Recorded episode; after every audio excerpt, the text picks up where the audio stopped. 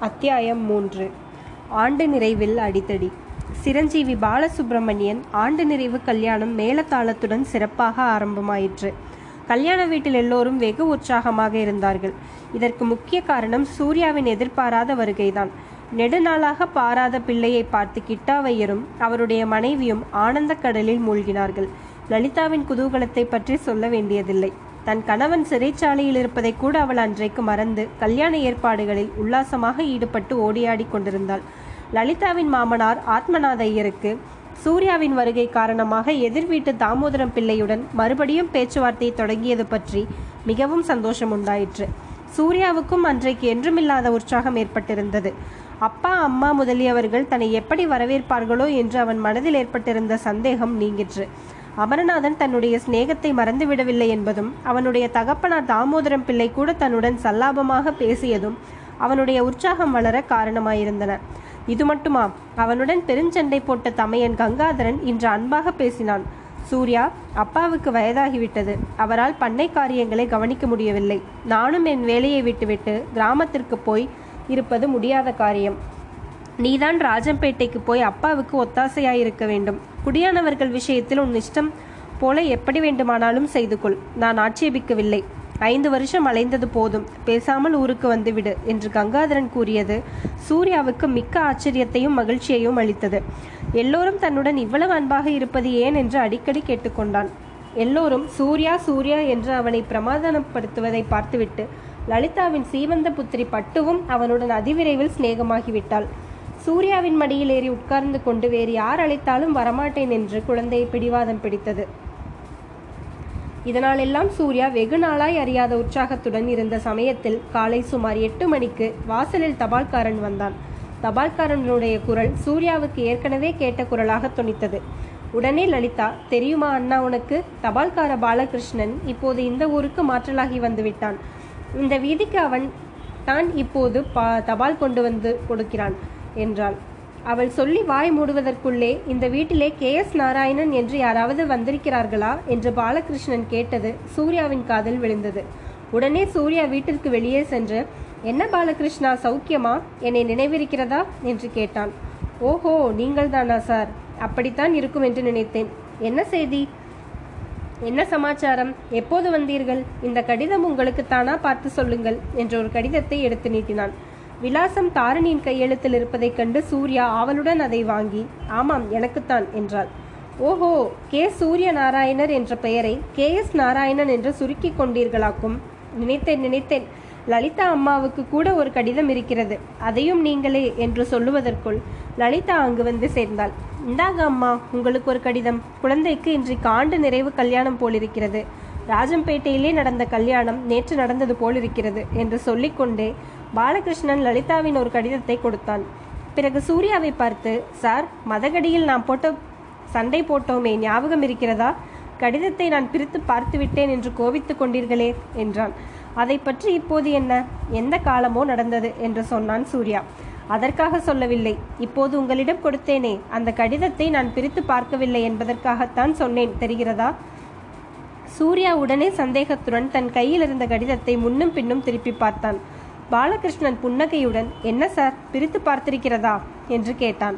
இல்லை என்றான் சூர்யா. அதற்காகத்தான் சொன்னேன். ஒருவேளை பிரித்து பார்த்திருந்தாலும் பிரித்தது நான் இல்லை பழைய ஞாபகத்தை வைத்துக்கொண்டு என் பேரில் சந்தேகப்படாதீர்கள். தெரிகிறதா? லலிதா அம்மா உங்கள் கடிதத்தையும் நான் பிரித்து பார்க்கவில்லை. மிஸ்டர் சூர்யா பெரிய சந்தேக பிராணியாயிற்றே அவரின் பேரில் சந்தேகப்படக்கூடாது. நான் போய் வரட்டுமா? போஸ்ட்மேன் மத்தியானம் இங்கே வந்து சாப்பிட்டு விட்டு போகலாமே என்றாள் லலிதா. அந்த காலம் மலையேறி போச்சு. இப்போ எனக்கு குடும்ப பாரம் சுமந்திருக்கிறது. மத்தியானம் வீட்டுக்கு சாப்பிட போகாவிட்டால் நல்ல டோஸ் கிடைக்கும். சாப்பாடு கிடக்கிறது அம்மா. நல்லது மனது நல்லதாக இருக்க வேண்டும். அவ்வளவுதான். மிஸ்டர் சூர்யா உங்கள் கடிதத்தை நான் பிரித்து பார்த்ததாக எண்ணிக்கொள்ள வேண்டாம். தெரிகிறதா? என்று லலிதா அம்மா நான் சொல்கிறது என்ன? என்று சொல்லிக்கொண்டே பாலகிருஷ்ணன் நடையை கட்டினான். அவன் கொஞ்ச தூரம் போனதும் சூர்யா லலிதாவை பார்த்து பாலகிருஷ்ணனுடைய கிறுக்கு முன்னை விட அதிகம் போலிருக்கிறதே. இப்படி உளறுகிறானே என்றான் அவன் ஒன்றும் உளரவில்லை அண்ணா. அவனுக்கு கிறுக்குமில்லை. பாலகிருஷ்ணன் சொன்னதில் அர்த்தம் உனக்கு புரியவில்லையா? அவன் சொல்லதில் அர்த்தம் வேறு இருக்கிறதா? என்று கேட்டான் சூர்யா. ஏன் இல்லை. உனக்கு இது தெரியாதது ஆச்சரியமாயிருக்கிறது. வடக்கே எல்லாம் ஒருவேளை இந்த வழக்கம் கிடையாதோ என்னவோ. இவர் ஜெயிலுக்கு போனதிலிருந்து எனக்கு வரும் கடிதங்களை எல்லாம் பிரித்து பார்த்துவிட்டுத்தான் அனுப்புகிறார்கள். இதற்கு சென்சாரிங் என்ற பெயராம். சூர்யாவுக்கு சுருக்கென்றது. மறுபடியும் கடிதத்தை முன்பின் திரும்ப பார்த்துவிட்டு தைரியமாக எனக்கு வந்திருக்கும் கடிதத்தை யாரும் பிரித்து பார்க்கவில்லை என்றான். உனக்கு எப்படி தெரியும்? பிரித்து பார்க்கவில்லை என்று.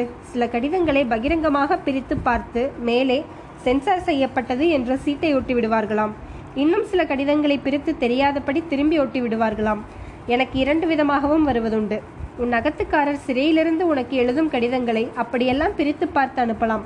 ஆனால் நான் இன்றைக்கு வந்தவன் தானே என் கடிதத்தை எதற்காக பிரிக்கிறார்கள்? அப்படி இல்லை அண்ணா. இந்த வீட்டு மேல் விலாசம் இருப்பதால் ஒருவேளை பிரித்து பார்த்திருப்பார்கள். நீயும் அப்படி லேசுப்பட்டவன் இல்லவே. என்னென்னவோ செய்து கொண்டிருக்கிறாய் அல்லவா? நமக்கு பார்த்தால் உரை பிரிக்கப்பட்டதாகவே தெரியாது. ஆனால் பாலகிருஷ்ணனுக்கு பார்த்தவுடனே தெரிந்து போய்விடும். அவன் சொன்னதிலிருந்து நம் இரண்டு பேருக்கும் அந்த கடிதங்களை பிரித்திருப்பார்கள் என்று நினைக்கிறேன்.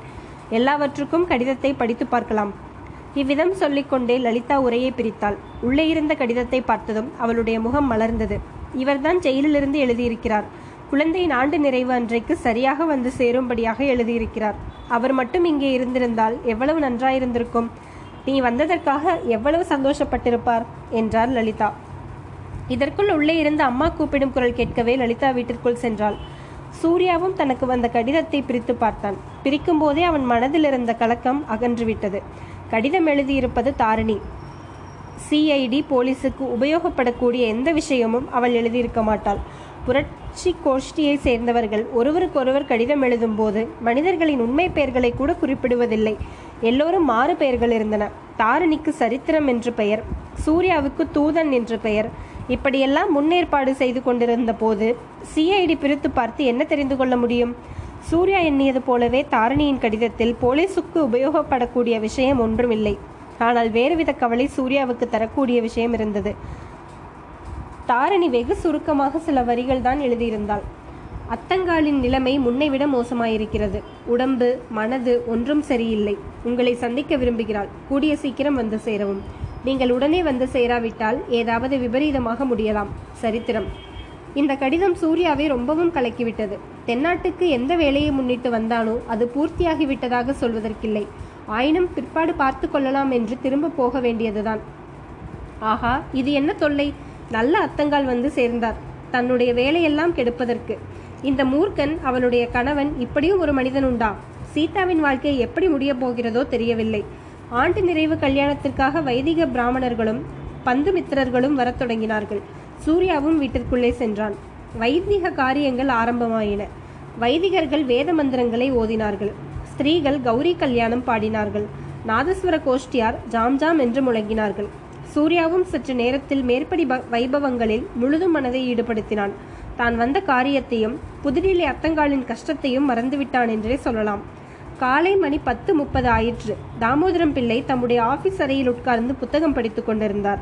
டெலிபோன் மணி அடித்தது. ரிசீவரை எடுத்து காதில் வைத்துக்கொண்டு பேசினார். ஹலோ தாமோதரம் பிள்ளை பேசுகிறது. போலீஸ் ஸ்டேஷனா? என்ன விசேஷம்? எதிர் வீட்டிலா? ஓஹோ நான் எதிர் வீட்டு பக்கம் எட்டி பார்க்கிறது கூட கிடையாதே. உங்களுக்குத்தான் நன்றாய் தெரியுமே. இல்லை நான் பார்க்கவில்லை. தெரியாது. ஒன்றுமே தெரியாது. வாருங்கோ வாருங்கோ. பேஷாய் வாருங்கோ.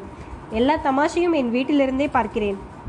டெலிஃபோன் ரிசீவரை வைத்த பிறகு தாமோதரம் பிள்ளை மேலே நோக்கிய வண்ணம் இரண்டு நிமிஷம் யோசித்துக் கொண்டிருந்தார். பிறகு அமர்நாத் என்று அழைத்தார். அமர்நாத் அறைக்குள்ளே வந்தான். எங்கேயோ புறப்பறீடாய் போலிருக்கிறதே என்றார். ஆமப்பா நானும் சித்ராவும் எதிர் வீட்டுக்கு புறப்பட்டு கொண்டிருக்கிறோம். போகலாம் அல்லவா? அவசியம் போகலாம் அமர்நாத். நீ எதிர் வீட்டு கல்யாணத்திற்கு போவதில் எனக்கு ஆட்சேபம் ஒன்றுமில்லை. ஆனால் ஒரு விஷயத்தை பற்றி யோசிக்க வேண்டும். என்னத்தை யோசிக்கிறது? நானும் சித்ராவும் கட்டாயமாக போகத்தான் போகிறோம். நியாயமாக பார்த்தால் நீங்கள் கூட வரலாம். எத்தனை நாளைக்கு மனதிலே துவேஷத்தை வளரவிட்டு கொண்டிருப்பது? கூடாது கூடாது. துவேஷத்தை வளரவிடவே கூடாது. உண்மையில் நான் கூட கல்யாணத்திற்கு வருவதாகத்தான் இருந்தேன். அதற்குள் ஒரு தடை குறுக்கிட்டிருக்கிறது. அது என்ன தடையப்பா உன் சிநேகிதன் சூர்யாவை பற்றி இந்த ஊர் போலீஸுக்கு ஏதோ தகவல் வந்திருப்பது போல தோன்றுகிறது. என்ன என்ன? என்று திடுக்கிட்டு கேட்டான் அமர்நாத். ஆமாம் சூர்யாவை பற்றி ஏதோ சிஐடி தகவல் வந்திருக்கும் போலிருக்கிறது. இப்போது டெலிஃபோனில் டிஎஸ்பி என்னை கேட்டார். சூர்யா என்கிற பையன் எதிர் வீட்டிற்கு வந்திருக்கிறது தெரியுமா? என்று கேட்டார். நீங்கள் என்ன சொன்னீர்கள்? எனக்கும் எதிர் வீட்டுக்கும் தான் ஜென்ம விரோதமாயிற்றே என்றேன். வீட்டு வாசலில் ஒரு புதிய இளைஞனை பார்க்கவில்லையா? என்று கேட்டார். அங்க அடையாளங்கள் கூட சொன்னார். தெருவில் நின்று வருகிறவர் போவோரையெல்லாம் பார்ப்பதுதான் எனக்கு வேலையா? என்று நான் பதிலுக்கு கேட்டேன். அப்புறம் அப்புறம் என்ன? சீக்கிரத்தில் போலீசார் இங்கே வரப்போகிறார்கள். எதிர் வீட்டில் அமளி துமளிப்படும். இந்த நிலைமையில் நான் எப்படி எதிர் வீட்டிற்கு போவது? என்னை அங்கே பார்த்தால் டிஎஸ்பியிடம் சொன்னது பொய் என்று ஏற்பட்டு விடுமல்லவா? அப்பா இப்போது என்ன செய்யலாம்? சூர்யாவுக்கு ஒரு எச்சரிக்கை கொடுக்க வேண்டாமா? அது உன் இஷ்டம். நான் சொல்ல வேண்டியதை சொல்லிவிட்டேன். அப்புறம் உன் உசிதம் போல செய். ஒரு விஷயம் எச்சரிக்கை செய்வதாயிருந்தால் உடனே செய்ய வேண்டும். இன்னும் பதினைந்து நிமிஷத்தில் போலீஸ் படை இங்கே வந்துவிடும். சூர்யாவை அரஸ்ட் செய்து கொண்டு போனால் அவன் அறியாத உண்மைகளை எல்லாம் சொல்லும்படி செய்வார்கள். நம் ஊர் போலீஸ்காரர்கள் இவ்வளவு மிருகத்தனமாக நடந்து கொள்வார்கள் என்று நீ கனவிலே கூட எண்ணிருக்க முடியாது. தெரிகிறதா? அப்பா நீங்கள் சொல்லும் போதே எனக்கு மயிர்கூச்சல் உண்டாகிறது. ஆனால் சூர்யாவுக்கு இப்போது வெறுமனே எச்சரிக்கை செய்த என்ன பிரயோஜனம்? இன்னும் பதினைந்து நிமிஷத்திலே போலீஸ் வந்து விடுவார்கள் என்று சொல்கிறீர்கள். அதற்குள் அவன் எப்படி தப்பிக்க முடியும்? எங்கே போய் ஒளிந்து கொள்வான்? இதையெல்லாம் என்னை கேட்டு என்ன பயன்? நீயும் உன்னுடைய சிநேகிதனும் எப்படியாவது போங்கள். திடீரென்று அவன் எங்கே ஓடி ஒளிந்து கொள்வான்? அக்கம் பக்கத்தில் யாராவது உதவி செய்தால்தான் தப்பித்துக் கொள்ளலாம். அப்பா மன்னித்துக் கொள்ளுங்கள். சூர்யாவுக்கு இந்த வீட்டில் அடைக்கலம் கொடுக்கலாமா? மறுபடி என்னை கேட்கிறாயே இந்த வீட்டில் எனக்கு எவ்வளவு பாத்தியதை உண்டோ அவ்வளவு உனக்கும் உண்டு. உன் இஷ்டம் போல் செய். மேலே மாடியில் பின்கட்டு அறையில் போட்டு பூட்டி சாவியை வேண்டுமானால் காணாமல் அடித்துவிடு. ஆனால் உன் இஷ்டம். என்னை இந்த விஷயமாக ஒன்றுமே கேட்க வேண்டாம். தெரிந்ததா? மறுநிமிஷம் அமர்நாத் வெளியேறி எதிர் வீட்டிற்கு சென்றான். ஐந்து நிமிடத்திற்கெல்லாம் சூர்யாவை கூட்டிக் கொண்டு திரும்பினாள். மேல் மச்சு அழைத்து போய் தகப்பனார் சொற்படி பின்கட்டு அறையில் அடைத்து கதவை பூட்டினான். சில நிமிஷத்திற்கெல்லாம் வீதியில் தடத்தட தடதடவென்று மோட்டார் சைக்கிள் வரும் சத்தம் கேட்டது. மோட்டார் சைக்கிளுடன் ஜீப் ஒன்றும் வந்தது. வீதியின் இருபுறத்திலிருந்தும் போலீஸ் மார்ச் செய்து கொண்டு வந்தார்கள். கைதிகளை போட்டு அடைத்து கொண்டு போகும் இரும்பு கூண்டு போட்ட போலீஸ் வண்டி ஒன்றும் வந்தது. ஆத்மநாதையரின் வீட்டு வாசலில் கொள்ளையிலும் போலீஸ் ஜிவான்கள் நின்று கொண்டார்கள். அப்புறம் சிறிது நேரம் கூச்சலும் குழப்பமுமாக இருந்தது. வைதிக பிராமணர்கள் மந்திரம் சொல்வதை நிறுத்திவிட்டு வெளியில் ஓடி வந்தார்கள். அவர்களை எல்லாம் குண்டாந்தடியினால் அடித்து போலீசார் வீட்டிற்குள்ளே விரட்டினார். யாரையும் வெளியில் விட வேண்டாம் என்று ஒரு பெரும் அதிகார குரல் உத்தரவிட்டது. ரேலியில் உட்கார்ந்திருந்த நாதஸ்வரையரக்காரர்கள் வெளியேற பார்த்தார்கள். அதன் பயனாக தமிழ் வாத்தியம் இரண்டு பக்கமும் படார் என்று கிழிந்தது. நாதஸ்வர குழாயும் ஒத்து வாத்தியமும் நொறுங்கின. ஜாலராத் தாளங்கள் சுக்குநூறாயின போலீஸ் உத்தியோகஸ்தர்கள் வீட்டிற்குள்ளே பிரவேசிக்க பார்த்தபோது கிட்டாவையர் வந்து வாசற்படியில் நின்றார். தன்னுடைய பிள்ளையை பிடிக்கத்தான் வந்திருக்கிறார்கள் என்று ஒருவாறு தெரிந்து கொண்டார் போலும். பையன் வெளியேறிவிட்டான் என்பது அவருக்கு தெரியாது. ஆகையால் கையை கட்டிக்கொண்டு கம்பீரமாக நின்று உள்ளே வைதிக காரியம் நடக்கிறது. ஒருவரும் நுழையக்கூடாது. அப்படி நுழைந்தால் என் செத்த உடம்பை மிதித்து கொண்டுதான் போக வேண்டும் என்றார். அவர் சொல்லி வாய் மூடுவதற்குள் மண்டையில் ஒரு அடி கழுத்தில் ஒரு கழுத்தா. ஆத்மநாத ஐயர் முன் வந்து ஏன் சார் இவ்வளவு தடப்புடல் செய்கிறீர்கள்? சாவதானமாக பரிசோதனை செய்து யார் வேண்டுமானாலும் யார் வேண்டுமோ அவரை கொண்டு போங்கள். யாரும் தடுக்கவில்லை. வீணாக பெண் பிள்ளைகளை பயப்படுத்த வேண்டாம் என்றார். ஆத்மநாதையருடைய சாந்தமான பேச்சின் பயனாக அவருக்கு மண்டையில் இரண்டு அடி கிடைத்தது. அவ்வளவுதான். போலீசார் தடதடவென்று வீட்டிற்குள்ளே பிரவேசித்தார்கள். முன்கட்டிலும் பின்கட்டிலும் மேல் மாடியிலும் ஒவ்வொரு அறையாக புகுந்து தேடினார்கள். காலில் தட்டுப்பட்டதையெல்லாம் உதைத்து தள்ளினார்கள். கையில் அகப்பட்டதையெல்லாம் உடைத்து நொறுக்கினார்கள். எதிரில் தட்டுப்பட்டவர்களையெல்லாம் பிடித்து தள்ளினார்கள் அல்லது தடியால் அடித்தார்கள்.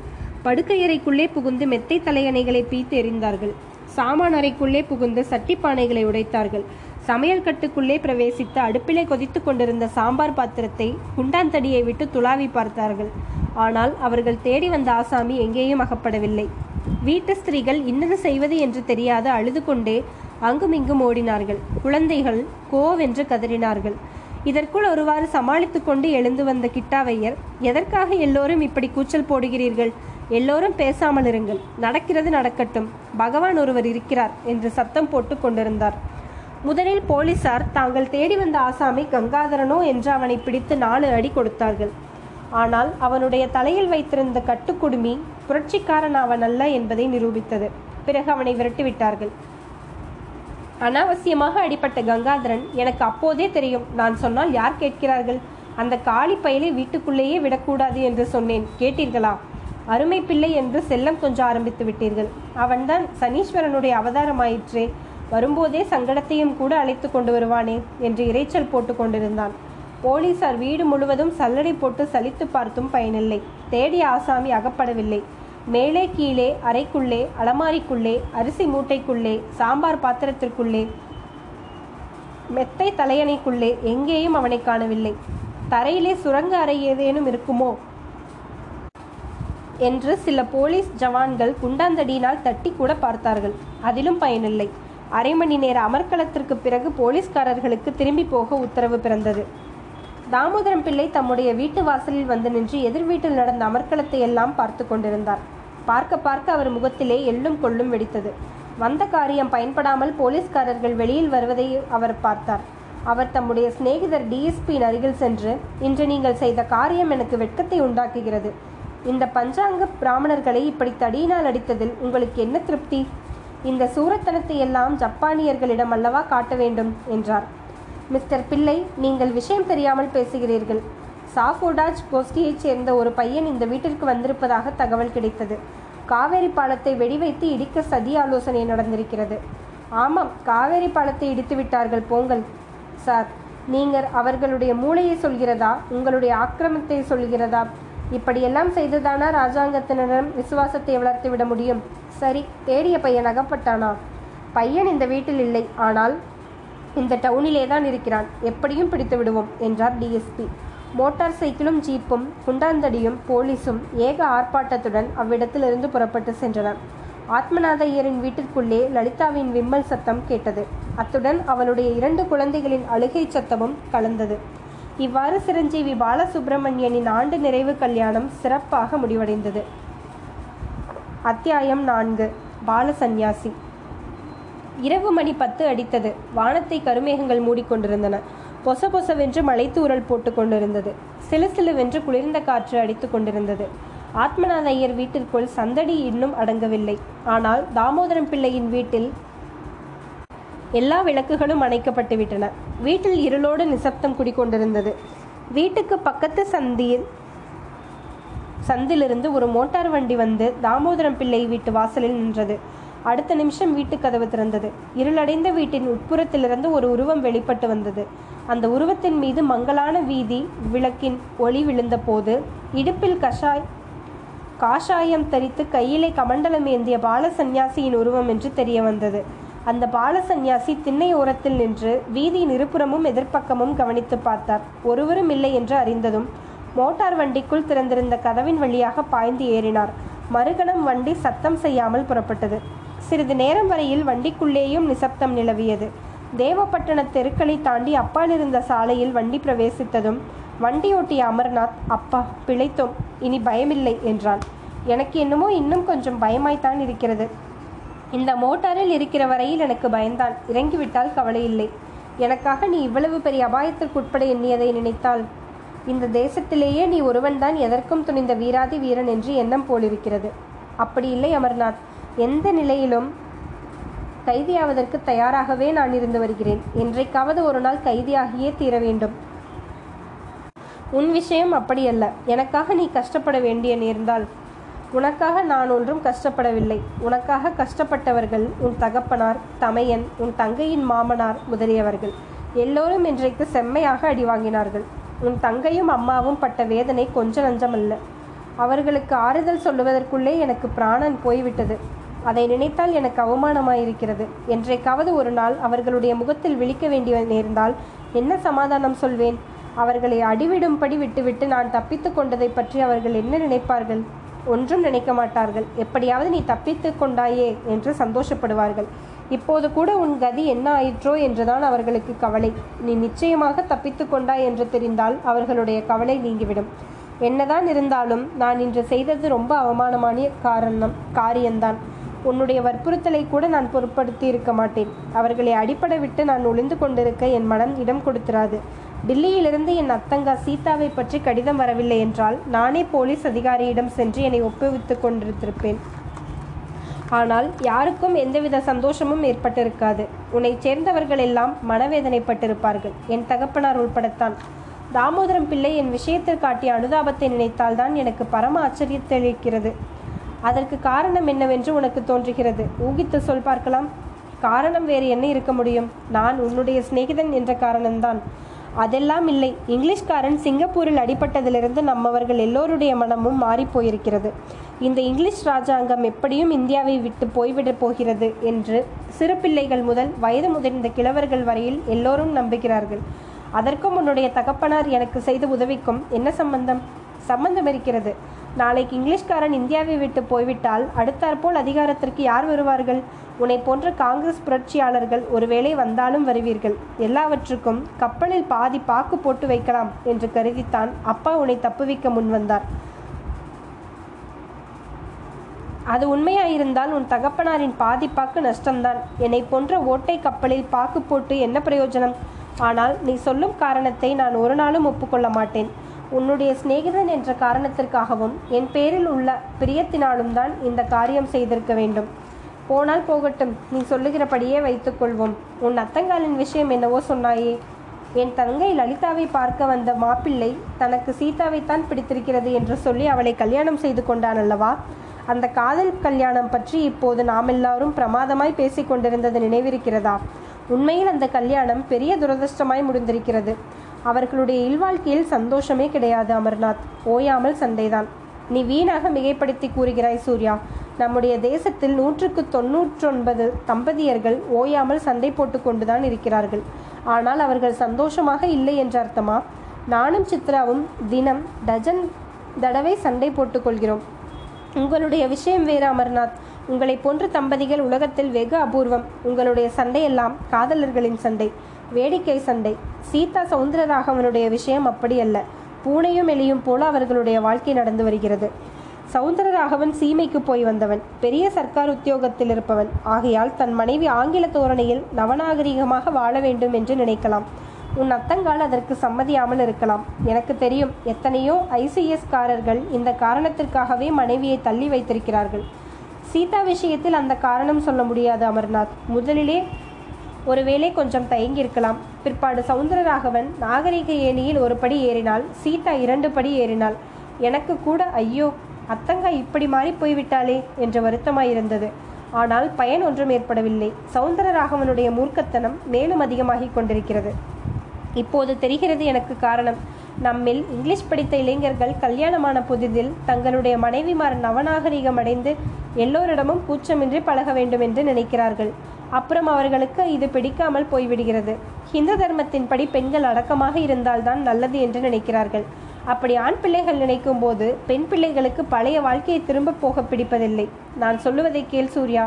இந்த தம்பதிகள் விஷயத்தில் நீ ஒன்றும் தலையிடாமல் இருந்துவிடு. கொஞ்ச நாளில் எல்லாம் சரியாய் போய்விடும்.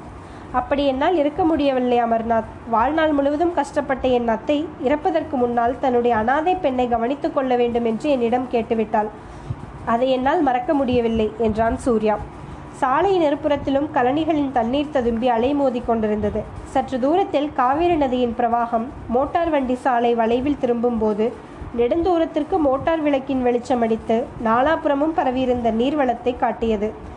கழனியிலும் காவேரியிலும் லேசான மலைத்தூரல் விழுந்தபோது உண்டான சத்தம் மந்திரஸ்தாயி சங்கீதத்தைப் போல மனதிற்கு அமைதியை உண்டாக்கியது. நல்ல சங்கீத கச்சேரியின் நடுவில் அரசியல் சம்பாஷணை தொடங்கும் ரசிகர்களைப் போல் திடீர் திடீரென்று தவளைகளை உற்சாகமாக வர வரட்டு கூச்சல் போட்டன. மோட்டார் வண்டியின் முன் கண்ணாடியில் விழும் மலைத்துளிகளை துடைக்கும் கருவிகள் டக் டக் என்ற சத்தத்தோடு தங்கள் வேலையை செய்து கொண்டிருந்தன. அடடா! நீர்வளம் என்றால் இது அல்லவா நீர்வளம்? வடநாட்டில் பல பகுதிகளை நான் பார்த்திருக்கிறேன். எல்லாம் வறண்ட பிரதேசங்கள். இந்த மாதிரி நீர்வளம் எங்கேயுமே கிடையாது என்றான் சூர்யா. நீ வங்காளத்திற்கு வந்ததில்லை சூர்யா. தமிழ்நாட்டை காட்டிலும் நீர்வளம் நிறைந்தது வங்காளம். அதிலும் கீழ் வங்காளம் அதிக வளம் பொருந்தியது. மழைக்காலத்தில் எங்கே பார்த்தாலும் தண்ணீர் மயந்தான் என்று அமர்நாத் கூறினான். அப்படிப்பட்ட நீர்வளம் நிறைந்த தேசத்தில் இப்போது பஞ்சம் என்று சொல்கிறாயே என்றான் சூர்யா. அதுதானே வேடிக்கை. நான் சொல்லுவது மட்டும் என்ன? பத்திரிகைகளில் நீ பார்க்கவில்லையா? வெளி ஜில்லாக்களிலிருந்து வரும் ஜனங்கள் சாலை ஓரங்களில் விழுந்து சாகிறார்கள். கல்கத்தா நிலைமை அப்படி இருக்கும்போது நீ மறுபடியும் அங்கே போவதாக சொல்கிறாயே? போகாமல் என்ன செய்வது? உத்தியோகம் இருக்கிறதல்லவா? வங்காளத்தில் பஞ்சம் என்றால் கல்கத்தாவில் உள்ள நாற்பது லட்சம் பேருக்கு சாப்பாடு இல்லாமல் செத்துப்போய் விடுவார்கள் என்பதில்லை. தெரியும் தெரியும். உண்மையில் அரிசி பஞ்சமே இல்லை. பணப்பஞ்சம்தான். பணம் இருந்தால் அரிசிக்கு பஞ்சம் இல்லை இருக்கிற அரிசியை சில சந்தாளர்கள் வாங்கி சேமித்து வைத்திருக்கிறார்கள். அவர்களுடைய கொள்ளை லாபத்திற்காக ஏழை எளியவர்கள் உயிர் பலி கொடுக்கப்படுகிறது. அப்படித்தானே அமர்நாத்? ஆம் அப்படித்தான். இத்தகைய பேராசை பிடித்த கிராதகர்கள் நம்முடைய நாட்டில் இருக்கிறார்கள். இந்த நாட்டிற்குத்தான் நீ பூரண சுதந்திரம் வேண்டும் என்கிறாய். இங்கிலீஷ்காரன் இப்போது இந்த நாட்டை விட்டு வெளியேறுகிறானோ அப்போது இப்படிப்பட்ட தீமைகள் ஒளிந்து போய்விடும். பிரிட்டிஷ் ஆட்சியினால் வந்த கேடுகள் தானே இவையெல்லாம். ஆனால் இங்கிலீஷ்காரன் இந்தியாவை விட்டு போய்விடுவான் என்று நீ நம்புகிறாயா? உண்மையாக சொல் என்றான் அமர்நாத். கட்டாயம் ஒரு நாள் இங்கிலீஷ்காரன் இந்த நாட்டை விட்டு போய்த்தான் ஆக வேண்டும். காஷ்மீரத்திலிருந்து கன்னியாகுமரி வரையில் நான் பிரயாணம் செய்திருக்கிறேன் அமர்நாத். வங்காளத்திற்கு மட்டும்தான் வரவில்லை. நான் போன இடத்திலேயெல்லாம் ஜனங்களுடைய மனது கொதித்து கொண்டிருக்கிறது என்பதை கண்டேன். இந்தியா தேசம் ஒரு பெரிய எரிமலையாகிக் கொண்டிருக்கிறது. எந்த சமயத்தில் எரிமலை வெடித்து நெருப்பை கக்குமோ தெரியாது. ஏதாவது ஒரு சந்தர்ப்பம் ஏற்பட வேண்டியதுதான். நாற்பது கோடி ஜனங்களும் சீறி எழுந்து புரட்சி செய்ய போகிறார்கள். அந்த புரட்சி நெருப்பிலே பிரிட்டிஷ் ஆட்சி எரிந்து பஸ்பமாகப் போகிறது. அது மட்டுமா? நாட்டை பிடித்து எல்லா பீடைகளும் எரிந்து பொசுங்கி சாம்பலாகப் போகின்றன. போதும் சூர்யா போதும். நம்மை சுற்றிலும் ஒரே குளிர்ச்சியாக இருக்கிறது இருந்தாலும் உன்னுடைய பேச்சு இந்த மோட்டாருக்குள் டெம்பரேச்சரையே அதிகமாக்கிவிட்டது. எரிமலை வெடிக்கிற போது வெடிக்கட்டும். பார்த்து கொள்ளலாம். அதே மயிலம்பட்டி ஸ்டேஷன் வந்துவிட்டது. இப்போது நாம் பிரிய வேண்டும் என்றான் அமர்நாத். சற்று தூரத்தில் விளக்குகள் மினுங்கின. ஒரு சின்ன கட்டிடம் கைகாட்டி முதலிய ரயில்வே ஸ்டேஷன் சின்னங்கள் மங்களாக தெரிந்தன. தேவப்பட்டினம் ஸ்டேஷனில் ரயில் ஏறுவது அபாயம் என்று அமர்நாத் இந்த பட்டிக்காட்டு ஸ்டேஷனுக்கு சூர்யாவை கொண்டு வந்து விட்டான். வண்டி ஒரு மரத்தின் அடியில் நின்றது. நல்ல வேலையாக தூறல் குறைந்திருந்தது. சூர்யா கதவை திறந்து கொண்டு வண்டியிலிருந்து கீழே இறங்கினான். சூர்யா உன்னை இப்போது பார்த்தால் சாட்சாத் விவேகானந்த சுவாமியைப் போல இருக்கிறாய். பார்க்கிறவர்கள் யாரோ மகான் பால சந்நியாசி என்று நினைத்துக் கொள்வார்கள் என்றான் அமர்நாத். உண்மையிலேயே நான் பால சந்நியாசி அல்ல போலி சந்நியாசி. இந்த புனிதமான வேஷத்தை பொய்யாக போட வேண்டியிருப்பது பற்றி எனக்கு மிக்க வருத்தமாயிருக்கிறது. ஆனால் இந்த வேஷம் போதும் என்று நினைக்கிறாயா? சிஐடி புலிகள் இதற்கு ஏமாந்து போய்விடுவார்களா? என்று அமர்நாத் கேட்டுக்கொண்டே வண்டியிலிருந்து இறக்கினான். சொல்லுவதற்கில்லை தென்னிந்தியர்கள் எல்லா காரியங்களிலும் கெட்டிக்காரர்களாய் இருப்பது போலவே சிஐடி வேலையிலும் கெட்டிக்காரர்களாய் இருக்கிறார்கள் வட இந்தியாவில் சிஐடி சொத்த மோசம். சம்பந்தமில்லாதவர்களைத்தான் பிடிப்பார்கள். இத்தனை தூரம் நான் பிரயாணம் செய்திருக்கிறேன். தேவப்பட்டணத்தில் எப்படியோ கண்டு கொண்டு விட்டார்கள் பார். எல்லாம் கடவுள் சித்தம் போல் நடக்கும். டில்லிக்கு ஒரு தடவை போய்விட்டேனானால் அப்புறம் என்ன ஆனாலும் பாதகமில்லை. நான் போய் வரவா? என்றான் சூர்யா. அமர்நாத் சூர்யாவின் கையை பிடித்து குலுக்கிய வண்ணம் உன்னை இப்படி விட்டு போவது எனக்கு எவ்வளவோ கஷ்டமா இருக்கிறது ஆனாலும் வேறு வழியில்லை சூர்யா. இந்திய தேசம் எங்கும் பிரயாணம் செய்த நீ வங்காளத்திற்கு மட்டும் ஏன் வராதிருக்க வேண்டும்? டில்லியில் உன் காரியம் முடிந்ததும் கல்கத்தாவுக்கு வந்துவிடு. கல்கத்தா புரட்சிக்காரர்களின் சொத்த சொர்க்கம். போலீஸ்காரர்கள் மீது முட்டிக்கொண்டால் கூட உன்னை பிடிக்க மாட்டார்கள். வேறு யாரையாவது தேடிக்கொண்டு போவார்கள். கல்கத்தாவுக்கு வந்து என் வீட்டில் சில காலம் தங்கியிரு. என் கல்கத்தா விலாசம் ஞாபகம் இருக்கிறதல்லவா? என்றான். டில்லிக்கு போய் என் காரியம் முடிகிற வரையில் நான் பிடிபடாதிருந்தால் கட்டாயம் கல்கத்தா வருகிறேன் அமர்நாத். விலாசம் ஞாபகம் இருக்கிறது என்று சூர்யா கூறினான். அப்போது அடித்த மின்னல் ஒளியில் அவனுடைய கண்களில் துளிர்ந்திருந்த கண்ணீர் துளிகள் முத்து போல பிரகாசித்தன. அமர்நாத் மேலே ஒன்றும் சொல்லாமல் மௌனமாக வண்டியை திருப்பிக் கொண்டு போனான். இருட்டிலே தன்னந்தனியே நடந்து சென்ற சூர்யா ரயில்வே ஸ்டேஷனை அடைந்தான். அங்கே இருந்த இரவு ஸ்டேஷன் மாஸ்டரும் குமாஸ்தாவும் இரண்டு போர்ட்டர்களும் அந்த பால சந்நியாசியின் முக தேஜஸை பார்த்து பிரமித்தார்கள். சுவாமி எங்கே இருந்து வருகிறது? எங்கே போகிறது? என்று அவர்கள் விசாரித்து கொள் தெரிந்து கொள்ள பார்த்தார்கள். ஆனால் அவர்களுடைய எல்லா கேள்விகளுக்கும் சுவாமியிடமிருந்து ஹரகர மகாதேவ என்ற ஒரு பதில்தான் வந்தது. சிறிது நேரத்திற்கெல்லாம் தெற்கே போகும் ரயில் வரவே சந்நியாசி பிளாட்பாரத்திற்குள்ளே சென்றார். கேட்டில் நின்ற போர்ட்டர் அவரை நிறுத்தலாமா என்று பார்த்தான்.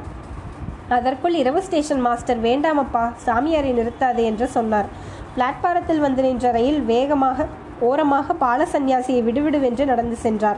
தேவப்பட்டினம் ஸ்டேஷனில் அமர்நாத் வாங்கி கொடு கொண்டு வந்த இரண்டாம் வகுப்பு டிக்கெட் சந்நியாசியிடம் இருந்தது. ஆனால் அவர் மூன்றாம் வகுப்பு வண்டிகளை பார்த்து கொண்டே போனார். மழையை முன்னிட்டு அநேக வண்டிகளில் ஜன்னல் கதவுகள் சாத்தப்பட்டிருந்தன. ஒரு வண்டியில் சில ஜன்னல்கள் திறந்திருந்தன. சாமியார் அந்த வண்டியில் ஏறினார். ஒவ்வொரு அரை பெஞ்சிலும் இரண்டு பேர் உட்கார்ந்திருந்தார்கள். அல்லது ஒருவர் காலை மடக்கி கொண்டு படுத்திருந்தார். ஒரே ஒரு அரை பெஞ்சில் மட்டும் ஒரு மனிதன் சப்பனம் போட்டு உட்கார்ந்திருந்தான். அவனுக்கு பக்கத்தில் ஒரு டைரியும் பென்சிலும் இருந்தன. பாலசந்நியாசி நேரே அந்த பெஞ்சி அண்டை போய் நின்று ஹரகர மகாதேவ என்றார். அந்த மனிதன் நிமிர்ந்து பார்த்துவிட்டு உட்காருங்கோ சாமி என்றான். சாமியார் உட்கார்ந்து மடியில் செருகியிருந்த சிறு பட்டுப்பையை எடுத்து அதிலிருந்து கொஞ்சம் விபூதி எடுத்து நெற்றியில் பூசிக்கொண்டு திருச்செந்தூர் முருகா என்றார். சாமி எவ்விடத்திற்கு பிரயாணமோ? என்று அந்த மனிதன் கேட்டான். இந்த கட்டை காசிக்கு போய் திரும்ப வருகிறது. ராமேஸ்வரம் போக ஆசை. முருகன் அருள் எப்படியோ? என்றான் பாலசன்யாசி சாமியிடம் டிக்கெட் இருக்கிறதா? என்று அந்த மனிதன் கேட்டான். மதுரை வரையில் இருக்கிறது. ஒரு பக்தர் வாங்கி கொடுத்தார். அதற்கப்பால் முருகனுடைய சித்தம் என்று சொல்லிக்கொண்டே சந்நியாசி இடுப்பில் செருகியிருந்த டிக்கெட்டை எடுத்து காட்டினார். இது இரண்டாம் வகுப்பு டிக்கெட் அல்லவா? சாமி தவறி மூன்றாம் வகுப்பு வண்டியில் ஏறிவிட்டதே. இல்லை இல்லை தெரிந்துதான் ஏறினேன். பக்தன் வாங்கி கொடுத்தாலும் இந்த கட்டைக்கு இரண்டாம் வகுப்பில் போக விருப்பமில்லை. ஆகையால் ரயில் இங்கே நின்றதும் இரண்டாம் வகுப்பிலிருந்து இறங்கி மூன்றாம் வகுப்பில் ஏறலாயிற்று. அந்த மனிதனுக்கு ஒரே ஆச்சரியமாய் போய்விட்டது. சாமியார் என்றால் இப்படியல்லவா இருக்க வேண்டும்? இந்த காலத்தில் எங்கே பார்த்தாலும் போலி சாமியார்கள் தான் அதிகமாக இருக்கிறார்கள் போயிருக்கிறது என்றான். முருகன் செயல் என்றார் பாலசன்யாசி ரயில் போய்க் கொண்டிருந்தது. வெளியே போட்டு போட்டுக்கொண்டிருந்தது உள்ளே பிரயாணிகள் தூங்கி வழிந்தார்கள். சாமியாருக்கும் அவருடைய புதிய பரம் பரமானந்த சீடருக்கும் மட்டும் தூக்கம் வரவில்லை. அப்பனே உன் மனதிலே கவலை குடிக்கொண்டிருக்கிறது என்றார் சந்நியாசி. ஆமாம் சுவாமி. வீட்டிலே சம்சாரத்திற்கு உடம்பு சரியில்லை. ஒரு மாதமாய் ஆஸ்பத்திரிக்கு அழைத்து போய் வருகிறேன். ஒன்றும் குணம் தெரியவில்லை. அதற்குள் இந்த டியூட்டி வந்துவிட்டது. சாமியார் விமூதி விபூதி பையை பார்த்து எடுத்து இந்தா காசி விஸ்வநாதர் கோயில் விபூதி. அதை கொண்டு போய் பக்தியுடன் உன் சம்சாரத்தின் நெற்றியில் இடு குணமாகிவிடும் என்றார். பயபக்தியுடன் அந்த மனிதன் விபூதியை வாங்கி கொண்டு டைரியில் இருந்த ஒரு ஏட்டை கிழித்து அதில் பொட்டணம் கட்டினான். அந்த ஒரு கவலைதானா? இன்னும் ஏதாவது உண்டா? வேறு ஒன்றும் பெரிய கவலை இல்லை. இன்றைக்கு போகிற காரியம் ஜெயமானால் நல்லது. ப்ரமோஷன் கிடைக்கும். இல்லாவிட்டால் பிளாக் மார்க்கெட் பிளாக் மார்க் கிடைக்கும். யாரோ ஒரு ஆளை தேடிக்கொண்டு நீ போகிறாய் இல்லையா? அப்படி உண்மை உண்மை. சாமியாருக்கு ஞான திருஷ்டி கூட உண்டு போலிருக்கிறது. திருச்செந்தூர் முருகன் செயல் என்றார் சாமி. நான் தேடி போகிற ஆசாமி அகப்படுவான்களா சுவாமி?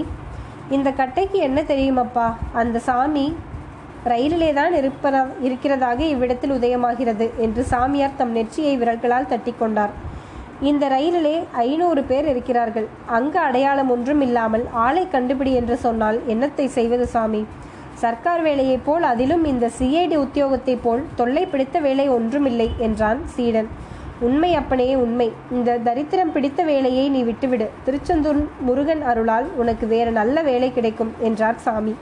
ரயில் திண்டுக்கல் ஜங்ஷனை அடைந்தது. சிஐடி கேசவன் பால சந்நியாசியை பார்த்து சாமி நான் இவ்விடத்தில் இறங்கி இன்னும் இரண்டு வண்டி தேடி பார்த்துவிட்டு வருகிறேன். தாங்கள் இங்கேயே இருந்து என் இடத்தை பார்த்து கொள்ளுங்கள். மதுரையிலிருந்து ராமேஸ்வரத்திற்கு டிக்கெட் பற்றி சுவாமி கவலைப்பட வேண்டாம். மதுரையில் நான் டிக்கெட் வாங்கி வருகிறேன் என்றான். இந்த கட்டைக்கு டிக்கெட் இருந்தாலும் ஒன்றுதான் இல்லாவிட்டாலும் ஒன்றுதான். முருகன் ரயிலில் ஏறச் சொன்னால் ஏறும் இறங்க சொன்னால் இறங்கும் என்றார் பாலசன்யாசி பத்து நிமிஷத்திற்கெல்லாம் அந்த சிஐடி கேசவன் ஒரு ரயில்வே போலீஸ் உத்தியோகஸ்தரை அழைத்து கொண்டு திரும்பி வந்தான். தான் உட்கார்ந்திருந்த பெஞ்ச் காலியாக இருந்ததை பார்த்து திகைத்தான். ஒருவேளை வேறு வண்டியாக இருக்கும் என்று அங்கும் எங்கும் ஓடிப்போய் பார்த்தான். பயனில்லை. பிறகு அதே வண்டிக்கு வந்து உள்ளே தூங்கி வழிந்த பிரயாணிகள் சிலரை பார்த்து இங்கே இருந்த சாமியார் எங்கே? என்று கேட்டான். யாரை கேட்டாலும் தெரியாது. நாங்கள் பார்க்கவில்லை என்றார்கள். இதற்குள் வண்டி புறப்படும் நேரமாகி விசில் ஊதிவிட்டது. போலீஸ் உத்தியோகஸ்தர் அவனை இரண்டு திட்டு திட்டுவிட்டு திரும்பி போனார் சிஐடி கேசவன் ரயிலில் ஏறி பழைய இடத்திலேயே போய் உட்கார்ந்து கொண்டான். எல்லாம் முருகன் செயல் என்று சொல்லிக்கொண்டே சட்டை பையிலிருந்த விபூதி பொட்டலத்தை எடுத்து பிரித்து காசி விஸ்வநாதர் விபூதியை நெற்றியிலிட்டு கொண்டான்.